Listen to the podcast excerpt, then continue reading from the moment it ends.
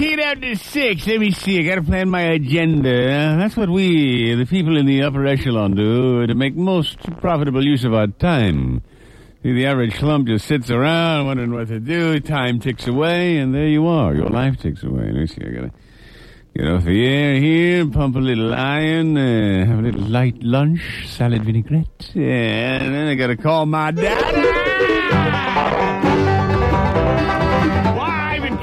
With the man I'll never know after some of the things he's done to me. I remember when I was a teenager, deep in love with Betty Lou Buckholzer. Daddy loved it too. Oh, he didn't love it. He just liked it a lot.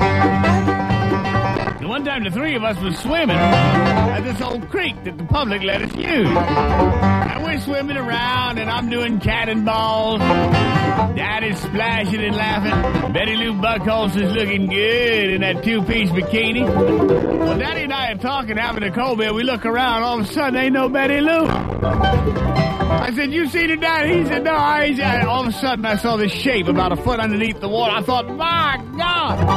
I grabbed her by the hair and I pulled her out. She's uncut. I said, "Oh, no.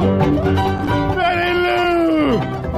Daddy said, "Get a grip on yourself, boy. We got to give a mouth-to-mouth restitution." I said, "I'm giving a mouth-to-mouth. You do the chest compression. I'll do the breathe." We learned this in first aid.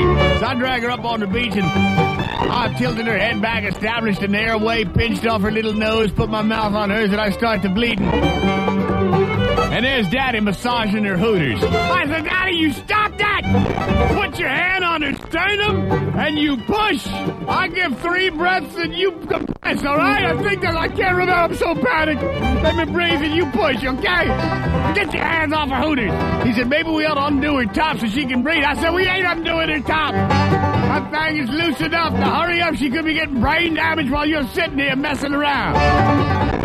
So I breathed a few breaths in there, gave her a precardial thump like we'd learned, and Daddy starts to push it. I tell you what, you got to switch off when you're doing the buddy system.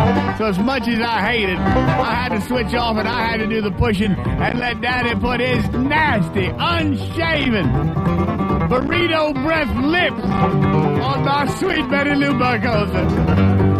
Daddy just, I said, "Daddy, start breathing for her. I'm, I'm compressing her chest." And Daddy puts his, his face, he goes, "Oh." Daddy puts his tongue in. I said, "Daddy, you ain't making love. Breathe, Daddy, breathe." So he starts breathing. Every now and then he gets up and smacks his lips. I said, "Daddy, don't be smacking your lips. This woman could be dying on us here. Now, come on." Well, we went on like this for about five to eight minutes or so. Finally, we got it down to reasonable rhythm. I said, "Daddy, this is never going to do. We need to call rescue." He said, "Well, boy, there's a phone about half a mile down the road. I'll probably get a heart attack myself trying to run to it. Why don't you run to the phone? I'll keep up the C P R. I said, "All right, Daddy, please don't stop. Just keep breathing into it, would you?" He said, "Don't worry, boy. She's in good hands." So I got up and I ran just as fast as I could. I got to that phone. I called nine one one. I got rescue on the way. I ran back. Well, they were fast, thank heaven. They were they come in a fire truck. They pushed me and Daddy away. They hooked up a contraption that did the breathing.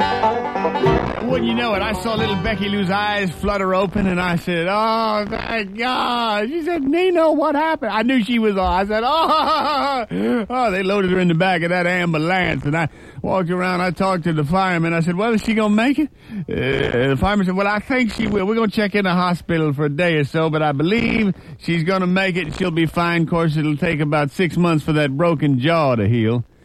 I said, "Broken jaw?" And I looked at Daddy, and he said, "Well, boy, she kept trying to wake up on me. Rock and roll!"